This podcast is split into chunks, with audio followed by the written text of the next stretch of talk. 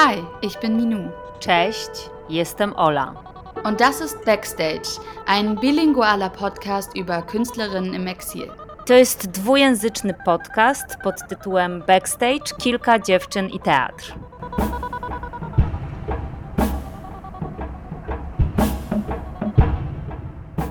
Cześć Luba. Cześć Olu. E, witam Cię bardzo serdecznie i dziękuję, że się zgodziłaś wziąć udział w nagraniu. E, zaczynam e, zawsze od takiego pytania i takiej prośby, czy mogłabyś się przedstawić po prostu? Mm, hej, tak, jestem Luba Ilnicka, jestem dramaturżką, teatrolożką i krytyczką teatralną i dużo pracuję też jako kuratorka projektów teatralnych Między innymi e, pracuję na stale w e, Jam Factory Art Center w Lwowie, e, gdzie prowadzę program teatralny całego Centrum Artystycznego. A gdzie teraz jesteś? W tym momencie jestem w Szczecinie, gdzie jako dramaturżka pracuję przy spektaklu w Teatrze Współczesnym. Super. A co to za spektakl?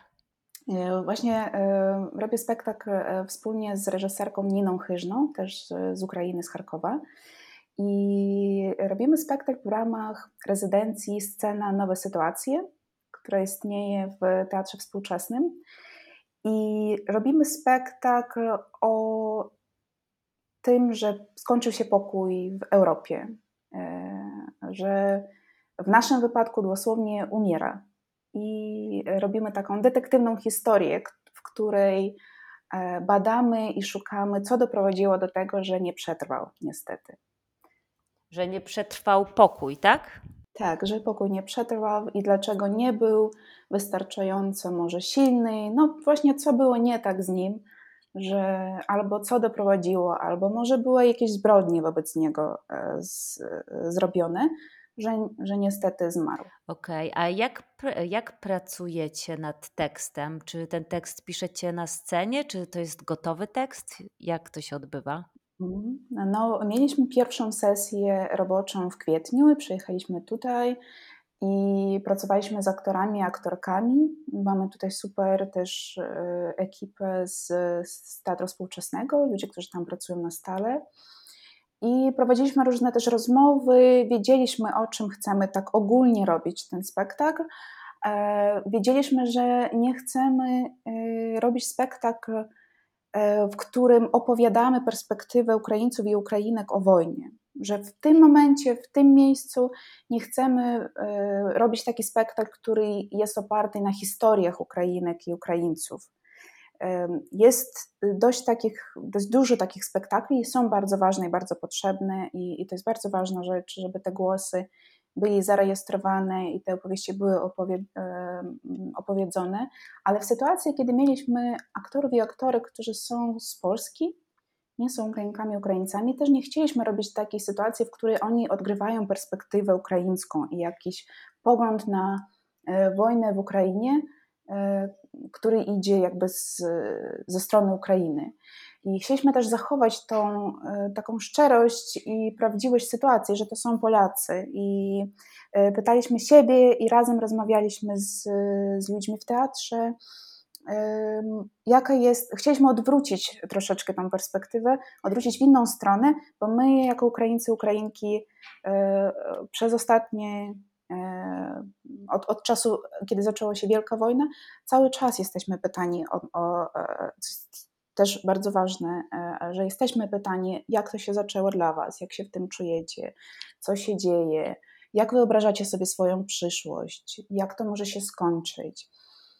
I chcieliśmy to odwrócić i zapytać ludzi tutaj, ludzi, którzy są po tej zachodniej stronie świata, po tej zachodniej stronie granicy, bezpiecznej stronie granicy, jak się czują z tym, że ta wojna jest tak blisko obok, czy czują zagrożenie, jak to było, jak się czuli, kiedy zaczęła się Wielka Wojna, e, czy w ogóle zmieniło się ich życie i poczucie, czy, czy zmienia się ta rzeczywistość, jak ludzie tutaj czują, czy jest jakaś zmiana, bo my przeszliśmy z taką. Yy, bo nasza perspektywa jest, tak, jest taka, że dla nas w tym momencie, kiedy zaczęła się Wielka Wojna, jakaś ogromna przeszłość się skończyła i, i rzeczywistość zupełnie się przekształtowała. E, no i zaczęliśmy, mieliśmy taki prawie, może trzy tygodnie, prawie miesiąc pracy takiej wstępnej, w której przez rozmowy, różne improwizacje, ale też pracę z treningową z ciałem, bo reżyserka Nina Chyżna, ona e, bardzo dużo pracuje właśnie też jako choreografka jako reżyserka, która pracuje z tekstami e, ruchowymi, cielesnymi, e, nie tylko z taką typową choreografią, choreografią, czyli jakimś tańcem wystawionym, a tym, jak mówi ciało. Nie tylko w sposób choreograficzny, taneczny, ale taki bardziej też ruchowy. I ten spektakl też widzieliśmy od samego początku, że będzie też oparty na ruchu mocno i na tym, że e, są momenty, kiedy brak nam słów na to, żeby opisać jakąś rzeczywistość albo opisać jakieś poczucia, i że użyjemy tutaj ciała i użyjemy ruchu też i połączymy e, właśnie ten kryzys słów i rozmów e, połączymy z, właśnie w formie teatralnej z tym ruchem.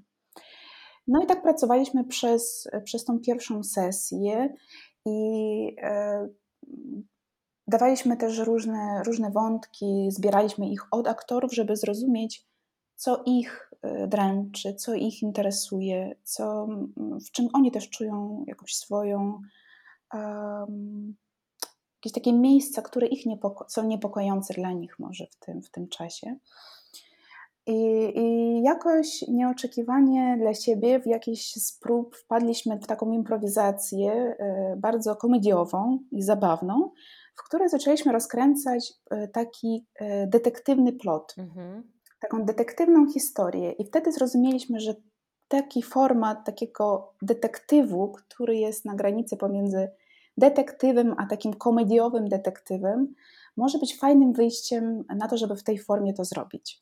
Żeby nie robić e, jakiegoś spektaklu, który jest bardzo trudny w swojej formie, który jest ciemny, taki ciężki, a żeby wejść w ten trudny temat i w taki nie do końca określony temat z takiego bardzo prostego, z takiej bardzo prostej formy i, i, i takiego e, gatunku e, teatralnego jak mhm. detektyw.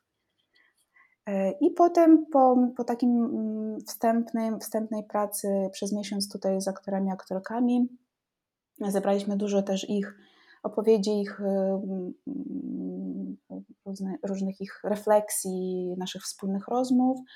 I potem przez miesiąc e, wróciłam do Lwowa i przez miesiąc pracowałam nad tekstem. I już w oparciu na ich improwizacje, na nasze rozmowy, pisałam tekst.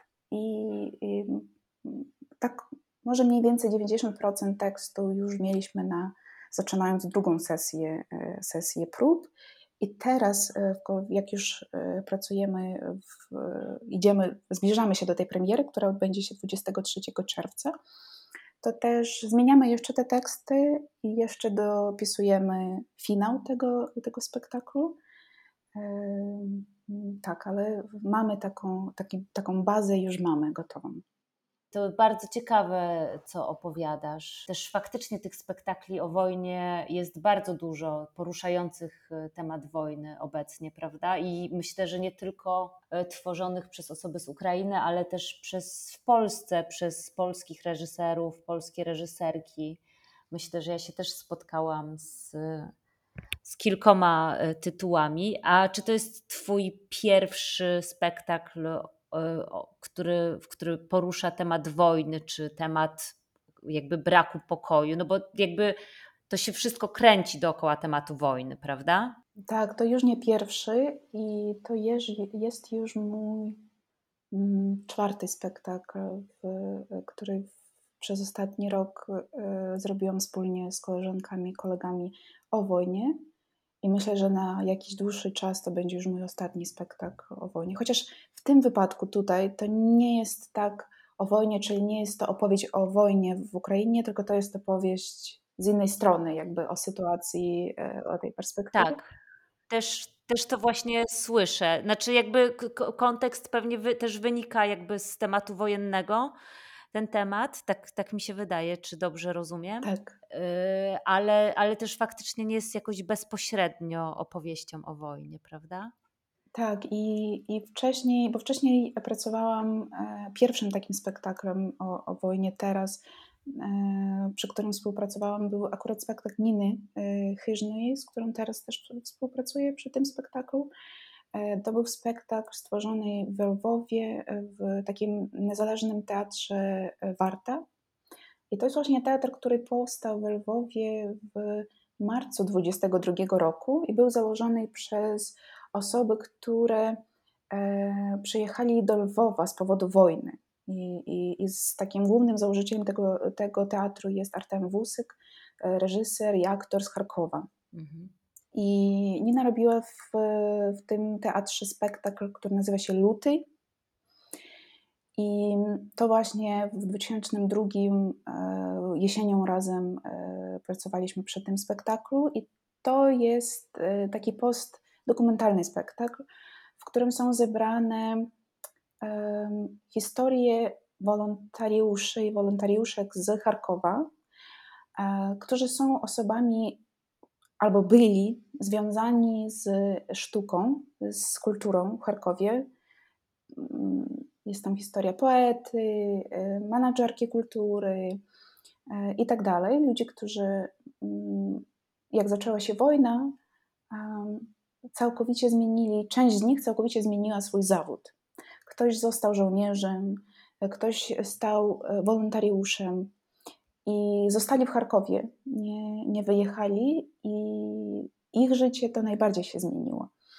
I właśnie przez ich historię i też perspektywy, historie prywatne aktorów i aktorek na scenie e, budowaliśmy taki spektakl, który z jednej strony e, jakoś analizuje nasze doświadczenie i tą ogromną przemianę, którą, której doświadczyliśmy i, i katastrofę, ale który ma na celu e,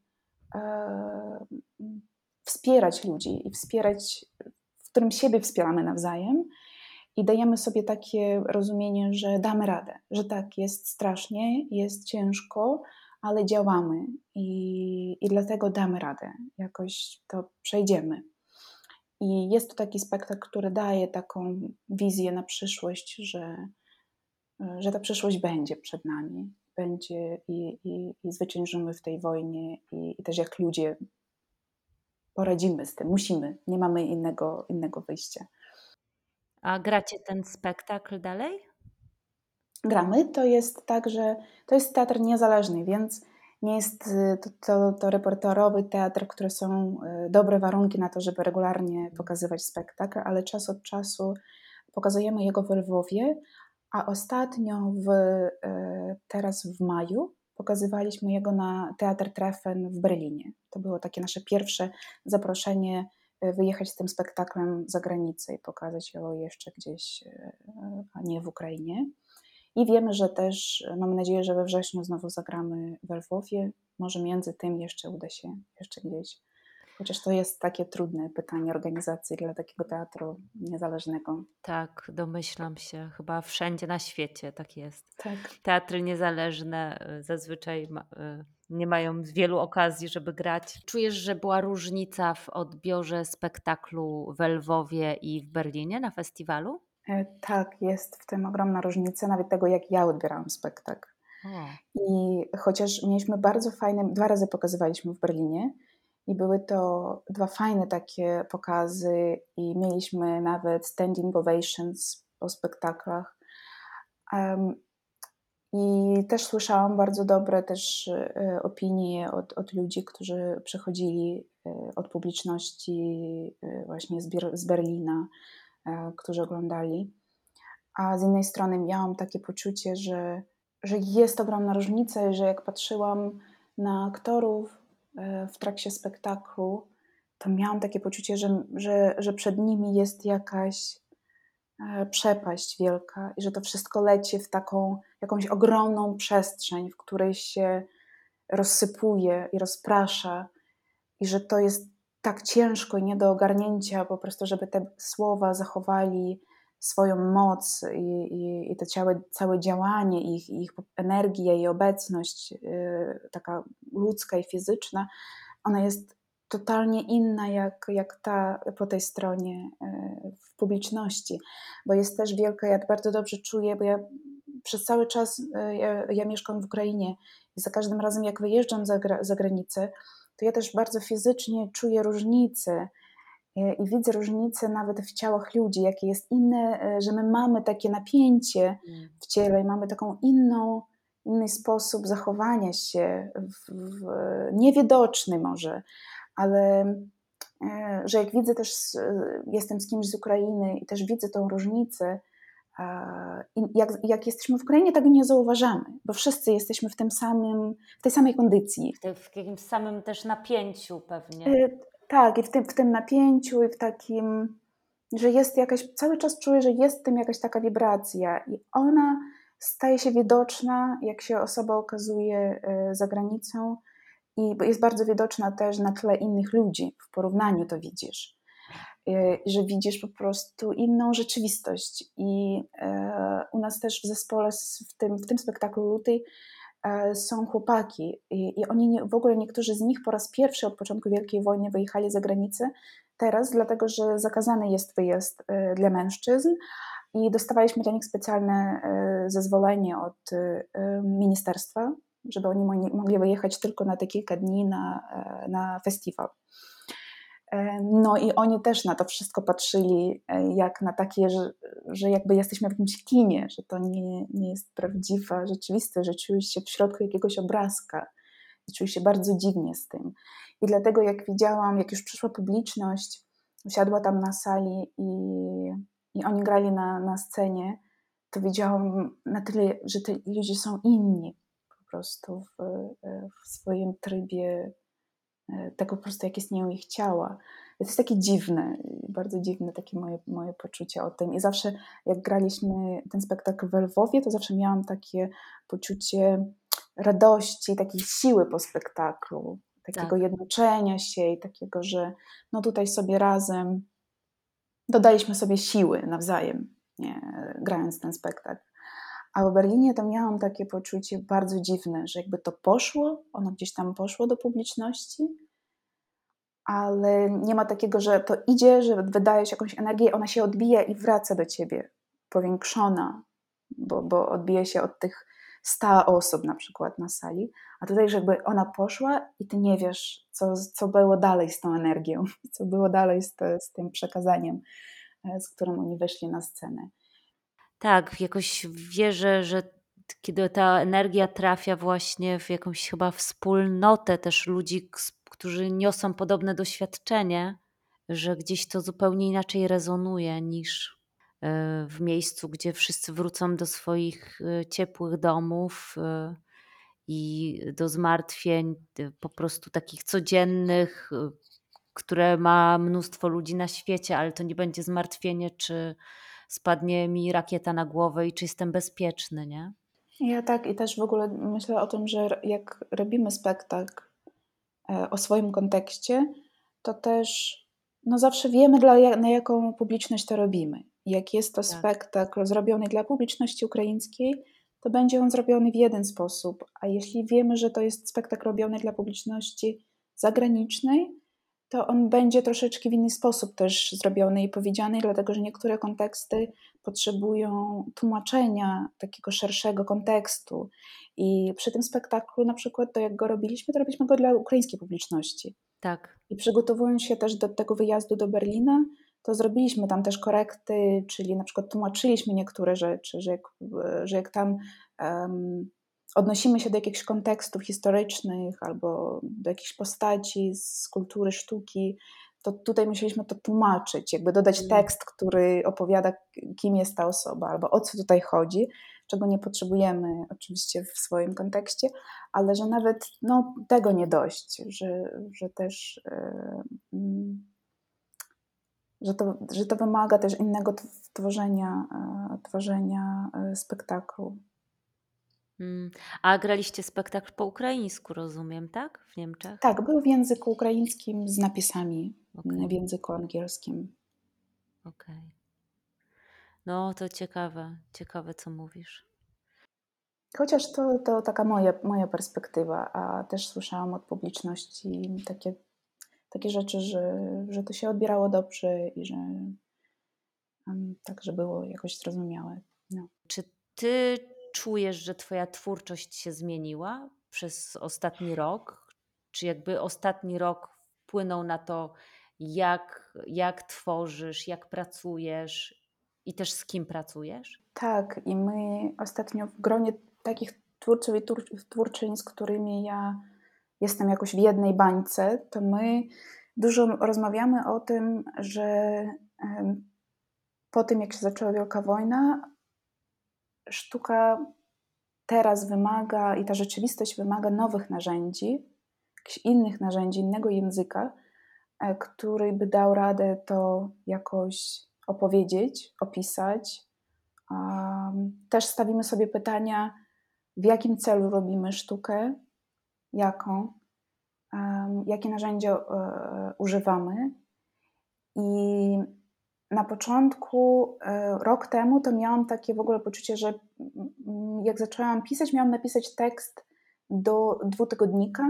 To było pierwszy raz, kiedy usiadłam za jakieś pisanie, to było w kwietniu. I miałam takie poczucie, że rozsypuje się w ogóle moje, pis moje pismo, moje, e, mój język, e, że przez lata pisałam jako autorka różnych tekstów do, do różnych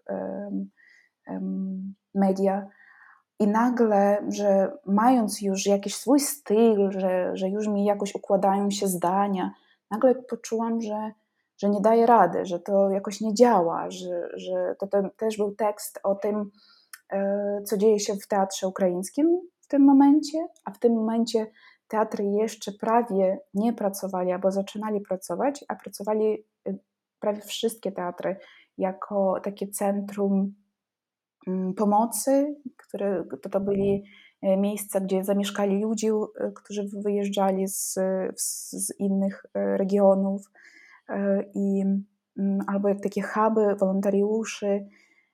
I w tym momencie miałam takie poczucie, że muszę na, nauczyć się jakoś na nowo w ogóle, czym jest pisanie, jak mogę kształtować tekst. I mm, potem też w teatrze, e, jak zaczęli znowu pracować teatry powoli, znowu robić spektakle, nowe spektakle, to powstały te pytania najpierw, jak, to, jak o tym mówić, nawet jeśli po prostu opisujemy rzeczywistość. Ta, ta pierwsza fala spektakli, ona była bardzo oparta na dokumentalnych historiach, na opowiadaniu tych historii i na takiej emocji gniewu. I był, e, były takie spektakle, które byli miejscem, żeby wypowiedzieć ten gniew i tą złość i to, e, ten nadmiar emocji, który jest w środku i nie możesz to wszystko z siebie wypuścić. Mm, potem przyszła taka fala, taki, taki czas myślenia o tym, jak my, się, jak my zmieniamy się, co się dzieje z nami. I z jednej strony szukaliśmy jakichś narzędzi, jak to zrobić, czyli jak ta forma ma wyglądać. Czy to może być mm, spektakl, który używa na przykład dużo muzyki, muzycznej? Jeśli muzyczny, to jaki? Czy jeśli to jest e, spektakl dokumentalny, czy my tam po prostu opowiadamy te historie, czy idziemy dalej i w jakiś sposób przetwarzamy te historie? I na przykład pracując przy spektaklu Lutym, który jest oparty na historie dokumentalne, to właśnie pracowałam z tym tekstem tak, żeby przetworzyć te e, historie z, z takiego trybu który po prostu opowiada coś, przetworzyć to w rzeczywistość artystyczną.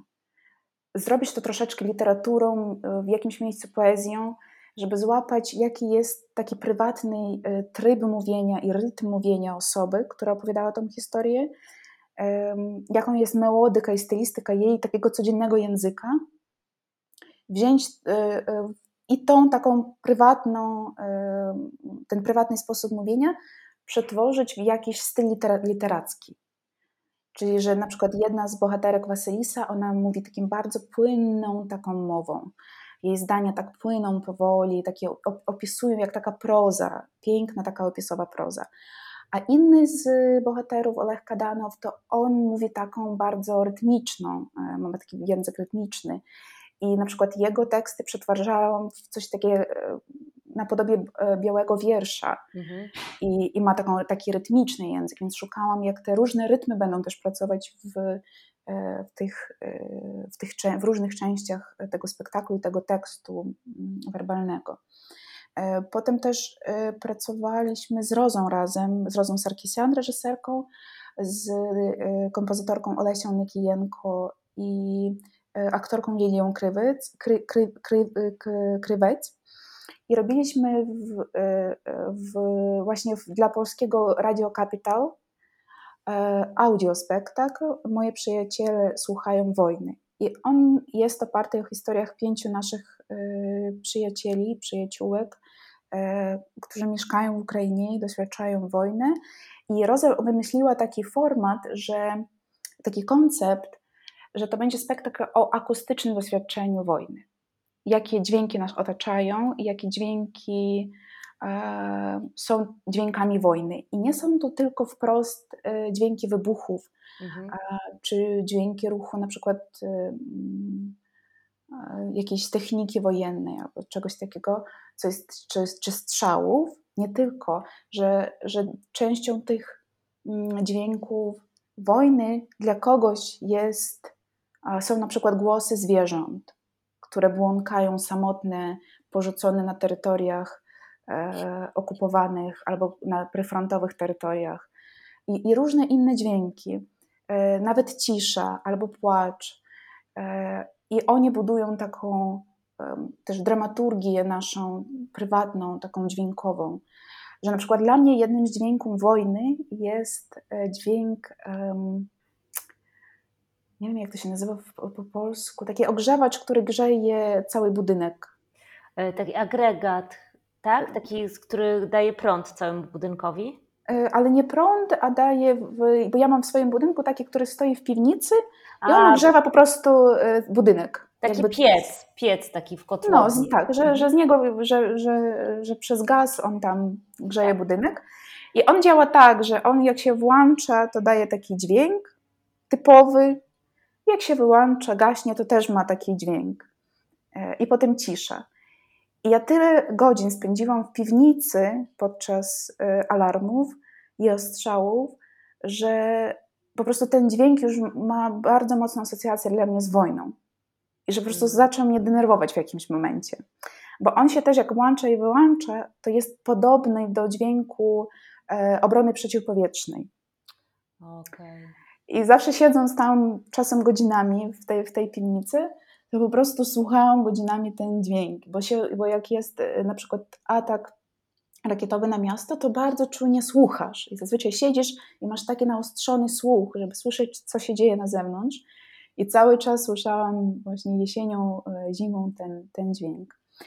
I, i tutaj e, na przykład znaleźliśmy taki sposób opowiadania e, też o wojnie, o doświadczeniu ludzi przez to, jak odbierali dźwięki różne, nie bezpośrednio związane też z, z bezpośrednio z jakimś wojennym działaniem. I to, co powstało, takie pytanie, które powstało przed, przed nami wszystkimi, też są, jest szereg pytań y, etycznych, e, które powstaje, kiedy mówimy o wojnie. Czyli w jaki sposób możemy wykorzystywać doświadczenia innych ludzi, w jaki sposób nie tak opowiadać, żeby nie retraumatyzować, żeby nie tworzyć triggerów na scenie, Mm, żeby mieć też dystans y, też dla aktorów i aktorek, żeby oni nie musieli też przechodzić przez, um, przez jakieś emocjonalne, trudne sytuacje w próbach, a potem w spektaklu. I już y, zimą współpracowałam w Lwowie w Teatrze Lesi Ukrainki z reżyserką Switlaną Iliuk. I razem robiliśmy y, spektakl jutro w ten sam czas. I to był taki dla mnie najbardziej emocjonalny proces y, twórczy, który dotychczas miałam. I on jest już bardzo mocno i wprost o wojnie. I y, premiera była w marcu już w tym roku. I to było takie jakieś dla nas, dla mnie osobiście takie podsumowanie tego roku i tych doświadczeń. I tam właśnie e, opowiadaliśmy różne perspektywy i stworzyliśmy, ale stworzyliśmy artystyczną, wymyśloną, e, wymyślone sytuacje oparte na realne. Czyli mamy tam takie typowe sytuacje wolontariuszy i wolontariusze, e, w wolontariuszkach, ale mm, nie braliśmy historii dokumentalnych, nie braliśmy jakichś prywatnych historii od ludzi. E, bazowano to było też częściowo na prywatnych doświadczeniach aktorów i aktorek, bo akurat ten teatr Lesi Ukrainki on był i jest mocno zaangażowany w pracę e, taką wolonterską. I e, część tych aktorów i aktorek, którzy są w naszym spektaklu, oni w tym momencie też są, bardzo dużo pracują jako wolontariusze i wożą różne rzeczy potrzebne, jeżdżą co poniedziałku do E, szpitala, gdzie są osoby wojenni i, i tam im pomagają. E, I też dużo przeszli przez ten ostatni rok. I że w ty, już w tym spektaklu w ogóle zrezygnowaliśmy z tego, że nie będziemy włączać tutaj jakieś prywatne perspektywy innych ludzi. Jeśli coś włączamy, to to nasze własne, albo też po prostu już przetwarzając to w taką rzeczywistość y, artystyczną, piszemy to, wymyślamy to, znając jak to, jak to się zdarza typowo, ale po prostu spisujemy to już jak sztukę i tworzymy w tym dystans. I wzięliśmy za, taki, za taką bazę do, do swojej koncepcji dramat Aristofana, komedia Aristofana Lysistrata, i jest to komedia o wojnie e, między Spartą a Afinami.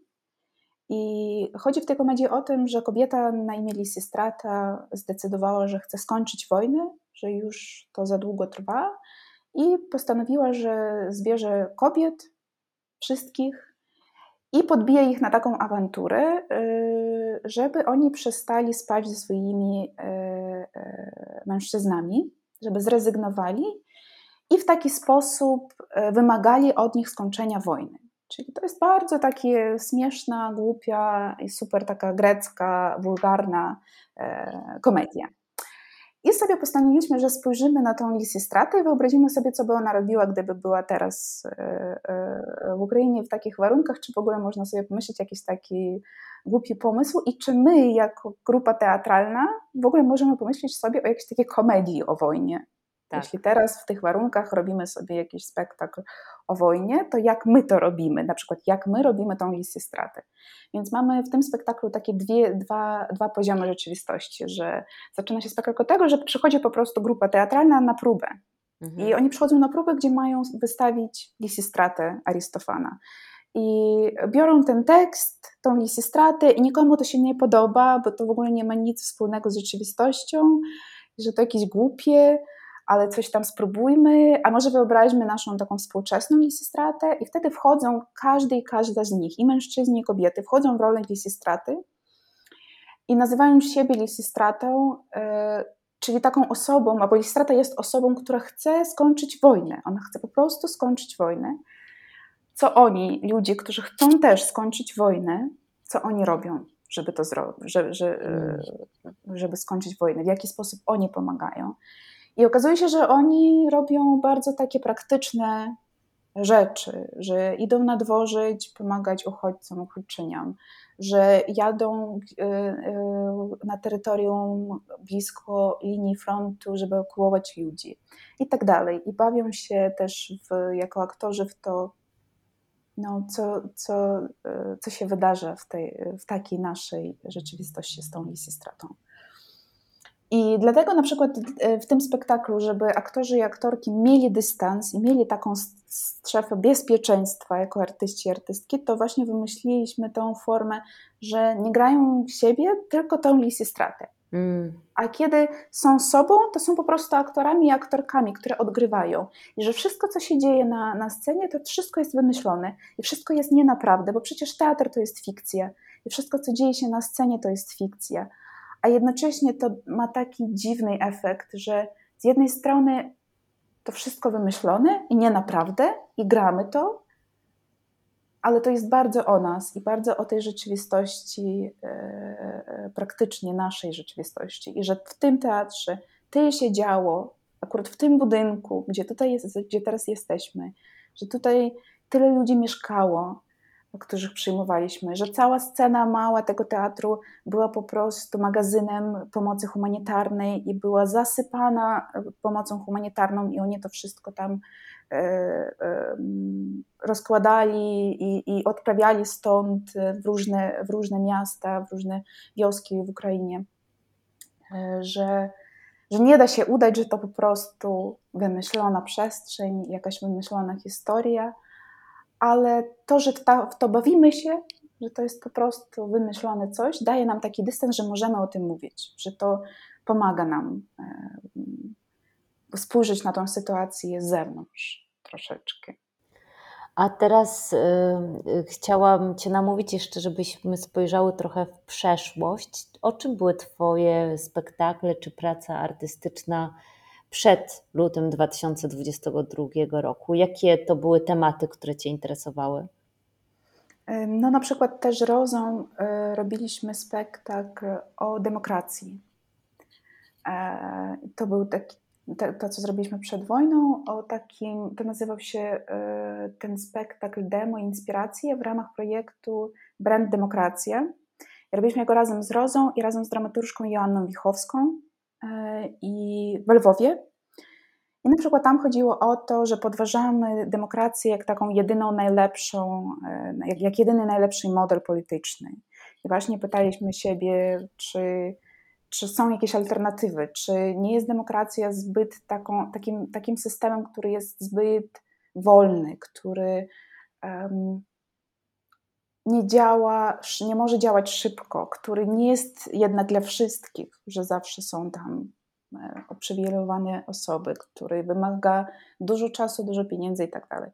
I próbowaliśmy spojrzeć, jakie inne systemy ignorujemy, jakie inne możliwości współistnienia ludzi w w, społeczeństwach są możliwe. Czy możemy, też opieraliśmy się e, na, na przykład na Bruno Latoura, który e, w jednym ze swoich tekstów jakby też pisze o tym, że ten kapitalizm, który jest bardzo też związany z, z, i z demokracją też, e, że on ma taki skutek psychologiczny bardzo trudny, że nie możemy sobie wyobrazić jakichś innych modelów życia, innych modelów współistnienia. I próbowaliśmy w tym momencie w teatrze sobie wyobrazić, że można, może można jakoś inaczej. I że takie, nie wiem, nawet treningi, takie ćwiczenia, e, które dokonujemy w sztuce, w których pozwalamy sobie pomyśleć inaczej, że oni są nam potrzebne po to, żeby nie zamykać się w tych systemach i w tych istniejących dyskursach, które dominują.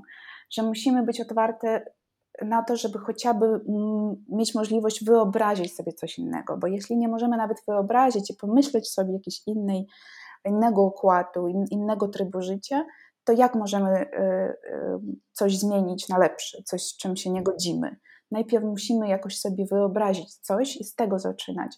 I że jeśli zaczynamy, jeśli mówimy, zmieniamy mm, sposób narracji, a potem zmieniamy dyskurs, to powoli zmienia rzeczywistość i że tak to działa. No chociaż teraz też mam z tym problem i z tym wyobrażaniem e, lepszej przyszłości i, i praktykowaniem tego, tej, tej, radykalnej wyobraźni, jak takiego narzędzia i, i takiego nurtu też w, w, w, kulturze i w teorii współczesnej, bo tylko dlatego, w jakiej sytuacji jestem ja i mój kraj, czyli że nie mogę w tym momencie uruchomić w siebie tą pozytywną, radykalną wyobraźnię o przyszłości, bo wiem, że jeszcze przede mną jest e, e, proces uświadomienia sobie tragedii i e, skali ruinacji, ruiny, która jest przed nami.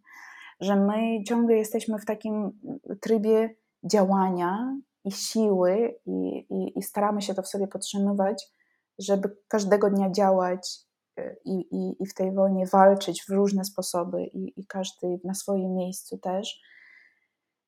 Ale przyjdzie moment, i bo my sobie jeszcze tak, przynajmniej ja sobie jeszcze nie pozwalam tak do końca e, uświadomić skalę tego, jak dużo e, e, mamy strat, ile śmierci już się wydarzyło, jak przecierpiała ziemia, po prostu jakie ogromne terytorium kraju jest zburzony, zaminowany, że to jest największe minne pole w całym świecie teraz. I że nawet kiedy e, zwyciężymy i skończy się wojna, to okażemy się w miejscu bardzo złym, w takiej sytuacji ruiny, bólu i, i takiego, takiej przestrzeni, gdzie zaczniemy przetwarzać to doświadczenie. I nie będzie to łatwe.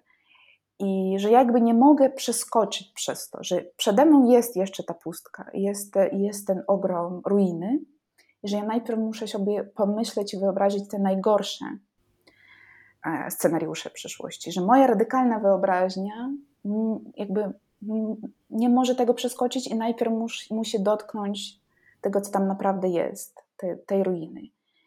I potem zobaczymy. I potem zobaczę, czy, czy po, po tym wejściu w tą strefę ruiny, czy moja wyobraźnia da radę pójść dalej. Nie wiem, nie jestem pewna. A myślisz, Liuba, że y, też wyobraźnia pomaga nam oswajać to, co właśnie jest, y, jakby to, czego się też boimy zobaczyć? To jakby nie w kontekście y, fantazji i wyobrażania sobie innej rzeczywistości, nawet czasami utopijnej, tylko y, czy wyobraźnia też, czy rolą wyobraźni jest też przyzwyczajanie nas e, i przygotowywanie nas na to najgorsze, czy na to gorsze, czy na to trudne. Tutaj tak, zgadzam się i też to badam na sobie i to tak działa, że ja na przykład przeszłam już taką fazę, kiedy przyjęłam to i tak na bardzo na spokojnie, że moje życie nie będzie nigdy życiem takim komfortowym i życiem takim, jakim sobie jego wyobrażała i chciała wcześniej. Bo my na przykład jako kraj dużo przeszliśmy przez nasze działania bardzo praktyczne, takie e, przez rewolucję, żeby zmienić ten kraj ku lepszemu. Bo przeszliśmy lata, lata 90. bardzo trudne, potem chcieliśmy cały czas, żeby, żeby Ukraina była lepszym krajem, żeby ona dążyła do, do, do tych wartości europejskich. Tak sobie to określaliśmy, te wartości europejskie. E, żeby to był kraj, w którym szanują prawa człowieka. I to nie było tak, że ten projekt lepszego kraju był stworzony przez władzę. Tak nigdy nie było. Przez cały czas mieliśmy jakąś niedobrą władzę i przez cały czas e, aktywni ludzie, młodzi ludzie, nie tylko którzy chcieli po prostu żyć w lepszym kraju, a jednocześnie nie wyjeżdżać, tylko żeby ten kraj został lepszy, wkładaliśmy w to bardzo dużo energii, siły, pracy, swojego resursu. E, naprawdę jest ogromna zmiana tego, jak pamiętam Ukrainę w 90., jak było przed rewolucją godności i jakim, jaką, jakim krajem stała Ukraina tuż, była tu, tuż przed Wielką Wojną. To jest ogromna różnica i to naprawdę poszło na o wiele lepsze i ten poziom życia stał lepszy. I okazaliśmy w sytuacji po, z Wielką Wojną, po której tak już nie będzie, czyli był jakiś progres, który jest e, przecięty i już nie będzie tak, że, że musimy teraz, po, jak, jak skończy się wojna, zaczynać jakby od zera i znowu to wszystko budować. Więc e, sobie bardzo świadomo przyjęłam to, że to nie będzie pozycja, to będzie wielki kryzys ekonomiczny i będzie to bardzo trudno i będzie wielka depresja. I uświadomiłam sobie, że e, ja w tym wszystkim będę żyła i będzie, jakby moje całe życie będzie związane z tą wojną. I nie ma, i nawet jeśli ona się skończy albo wcześniej, albo później, to jej skutki i to, co ona zostawi, będą ze mną na zawsze i będę musiała sobie jakoś z tym radzić, i my razem będziemy musieli z tym radzić, odbudowywać, e, odnawiać, znowu budować te instytuty na nowo, jakieś międzyludzkie też rzeczy e, od nowa. I to, że po prostu sobie to wyobraziłam, pomyślałam, jak to będzie, i, i jakieś takie też najgorsze scenariusze tego, w jakiej sytuacji będzie kraj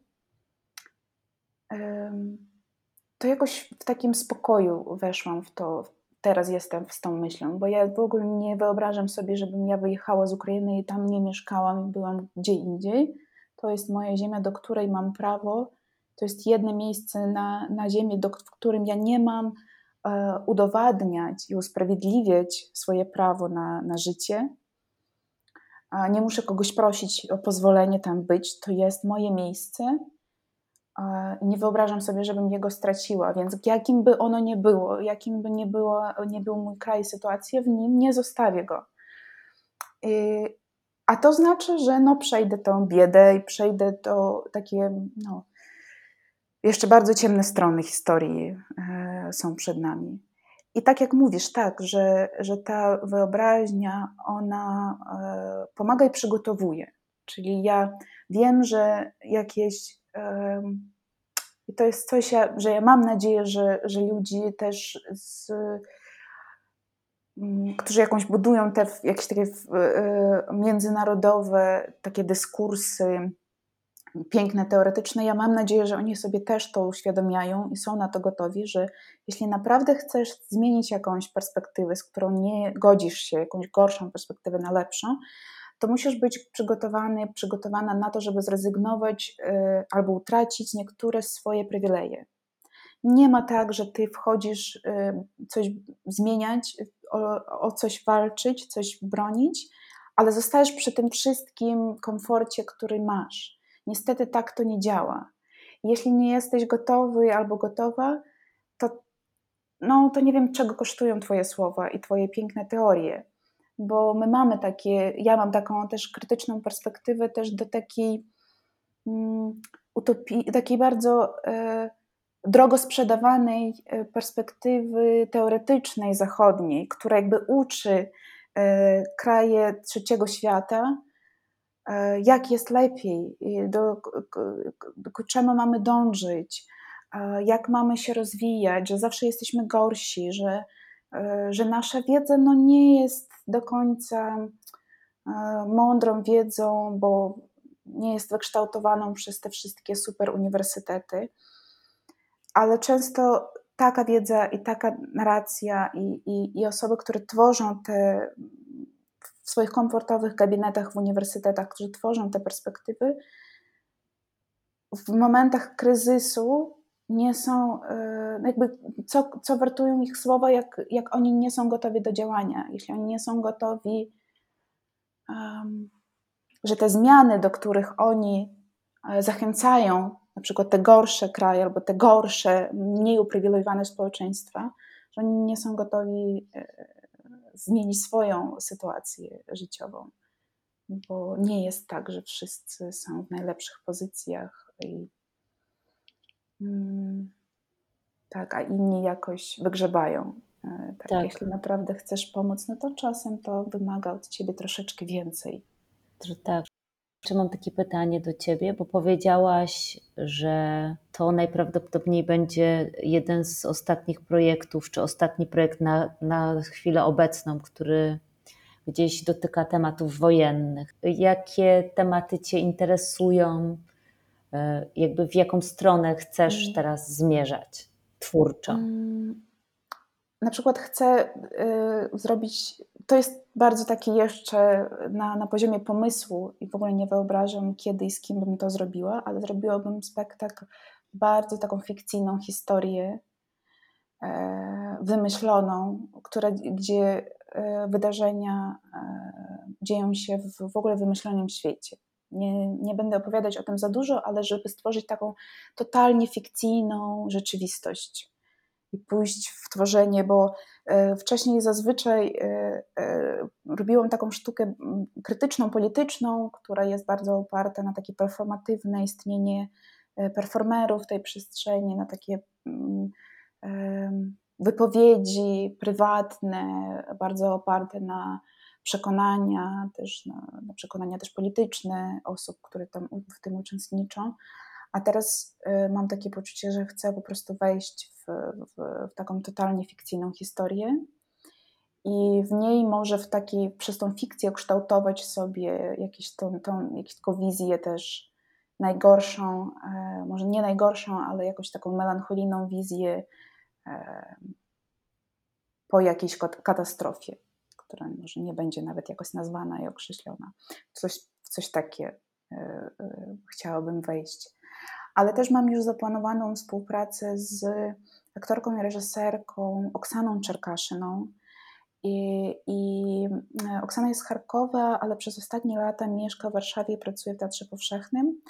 I wspólnie w Jam Factory Art Centrum, Centrum we współpracy z Teatrem Powszechnym będziemy robili spektakl, który ma roboczą na razie nazwę, ale może ją zostawimy, lekcje muzyki. I to będzie spektakl, w którym Oksana będzie go reżyserowała i będą występowali w nim Oksana i jej, jej mama wspólnie. I to jest taka historia oparta na ich prywatnym, takiej, takiej historii ich jak córki i matki i, i tego, jak Oksana jako dziecko uczyła się muzyki.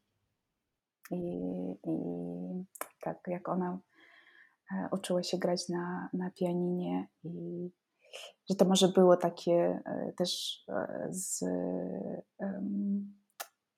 że to może szło od jej matki, to, to, to zachęcanie do muzyki i, i właśnie tam będziemy badać właśnie te relacje między córką a matką i, i co się dzieje. A Oksany ma Nie, ma właśnie Oksany aktorką, mama nie jest aktorką jest... i nie jest związana nie. ze sztuką i to też jest ciekawe, że ona e, jakby e, zachęcała Oksanę do sztuki, ale sama nie była e, artystką, ale że w, akurat w tym spektaklu wyjdzie na scenę i mam nadzieję będzie też realizować swój potencjał artystyczny, który, który nie był realizowany wcześniej. Bardzo ciekawe, zawsze są dla mnie bardzo interesujące e, te projekty, które, e, które gdzieś wychodzą poza ramy takiego tradycyjnego teatru. E, jeszcze mam jedno pytanie, Liuba, do ciebie, które przyszło mi do głowy, kiedy opowiadałaś. Ty tworzysz teksty tylko na scenie, jakby pracując jako dramaturżka, czy też jesteś dramatopisarką i piszesz e, dramaty? Zawsze pracuję jako dramaturżka z ludźmi przy konkretnym spektaklu właśnie. I Czyli nie piszesz po prostu dramatów, które potem, które są jakby skończonym tworem i potem ktoś bierze i je wystawia. Tak nie, jeszcze tak nie pracowałam i jakoś nie mam na razie do tego interesu, bo bardzo mnie też inspiruje też współpraca z ludźmi i to, z jakiej perspektywy mówią ludzie, którzy są na scenie, bo też pracowaliśmy na przykład też, jak, jak z Rozą robiliśmy ten o demokracji spektakl, to było to coś nie do końca jak taki teatralny spektakl. Brali w tym udział różni ludzie, nie tylko zawodowi aktorzy. Był jeden aktor, jedna osoba performatywna, performerka, e, reżyserka. Była pani, która w ogóle nie jest związana z, z teatrem ani ze sztuką. Coś tam próbowała w amatorskim e, teatrze, e, dla takiego teatrze trzeciego wieku, ale bardzo różne takie ludzie, którzy po prostu mają jakąś swoją perspektywę na ten temat i chcieli się wypowiedzieć.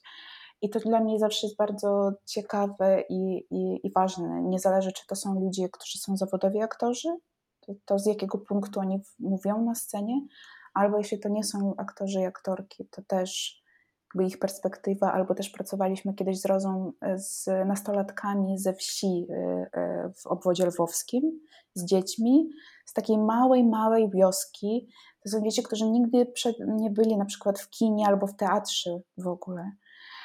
I z nimi robiliśmy takie, taki, no, taki projekt performatywny o tym, co jest czym jest wybór, jak temat był, był nasz wybór. I to właśnie są dzieciaki, którzy nie mieli żadnego kontaktu ze sztuką. Część projektu robiliśmy u nich w ich wios wiosce Czernycia, a część w Lwowie i zaprosiliśmy ich do Lwowa i po raz pierwszy oni poszli tam do teatru. Oh, wow. No i to też takie bardzo ciekawe. Podobało im się? Tak, i to byli najwdzięczniejsi y, widzowie w ogóle, których widziałam. Oni poszli do teatru dla dzieci i młodzieży. I oglądali tam jakiś typowy spektakl, który nie uważam za jakiś super dobry spektakl, ale byli tak w to zaangażowani wciągnięci, po prostu tacy, bo oni też, też bardzo ciekawe też było zobaczyć, jak to obserwują dzieci, którzy mają bardzo mały dostęp do, do sztuki, do, do kultury, e, jakie oni są ciekawi wszystkiego, że oni w, na przykład nie oglądali jakichś takich kin, które są bardzo popularne i typowe, jak, jak chcieliśmy im tam z, pokazać jakiś e, jakiś, jakiś referenc na, na, e, na coś z filmu Gobbit, Tak, Hobbit, Hobbit. e, to, to oni po prostu nie znali tego filmu. O, E, e, bo że, że oni mają inny kontekst e, kulturowy, w którym, w którym żyją i są bardziej otwarci do takich prostych form sztuki też i nie są tacy rozbawieni też e, mnóstwem obrazków, informacji medijnej, która otacza ludzi w wielkim mieście, że nie ma dookoła tyle tej reklamy, tych obrazków, tych kolorów i, i tych różnych, różnych kształtów. I oni mają inną perspektywę, e, jak zobaczyłam wtedy, że nie potrzebują tak, żeby ich bawili tak mocno, żeby dla nich wymyślali jakieś e, ekstra nowoczesne rzeczy, że mogą się skupić na, na, na takim storytellingu dość prostym i z tego czerpać dla siebie coś ciekawe. Liuba, bardzo Ci dziękuję. Ja za każdym razem mam takie poczucie przy każdej z tych rozmów, że w zasadzie po godzinie te rozmowy dopiero się zaczynają i że super byłoby porozmawiać dłużej, ale nie mamy takich mocy przerobowych. Ale bardzo Ci dziękuję bo za Twoją otwartość i za to, że się podzieliłaś i opowiedziałaś tak wiele rzeczy. No są to jest bardzo dużo fajnych, ciekawych wątków, które z chęcią bym rozwinęła któregoś dnia. Dziękuję bardzo Olu za zaproszenie i za taką ciekawą, ciekawe pytanie, ciekawą rozmowę i w ogóle interes do, do tego, co, co robią twórcy i twórczynie w Ukrainie. Dzięki wielkie. Vielen Dank fürs Zuhören. Dziękujemy, że byliście z nami. Jeżeli chcecie się dowiedzieć więcej o projekcie i artystkach, z którymi rozmawiamy, sprawdźcie nasz profil na Instagramie. Link do profilu znajdziecie w opisie. Wenn ihr mehr über das Projekt und die Künstlerinnen erfahren wollt, checkt gern unseren Instagram-Kanal aus. Den Link findet ihr in der Beschreibung. Der Podcast ist Teil des Projekts Kilka Dziewczyn i Theatre, organisiert durch die On-Off Association und dem Hotel Continental Art Space in Exile. Podcast powstaje jako część projektu Kilka dziewczyn i teatr, organizowanego przez Stowarzyszenie On Off we współpracy z Hotel Continental Art Space in Exile. Projekt realizowany jest dzięki wsparciu Fundacji Współpracy Polsko-Niemieckiej i jest dofinansowany ze środków Ministerstwa Spraw Zagranicznych Republiki Federalnej Niemiec. Gefördert wurde Backstage außerdem durch die Stiftung für deutsch-polnische Zusammenarbeit und kofinanziert vom Auswärtigen Amt. Vielen Dank für die Unterstützung und Zuhören. Bis zum nächsten Mal. Dzięki za wysłuchanie i do następnego razu. Vielen Dank. Dzięki.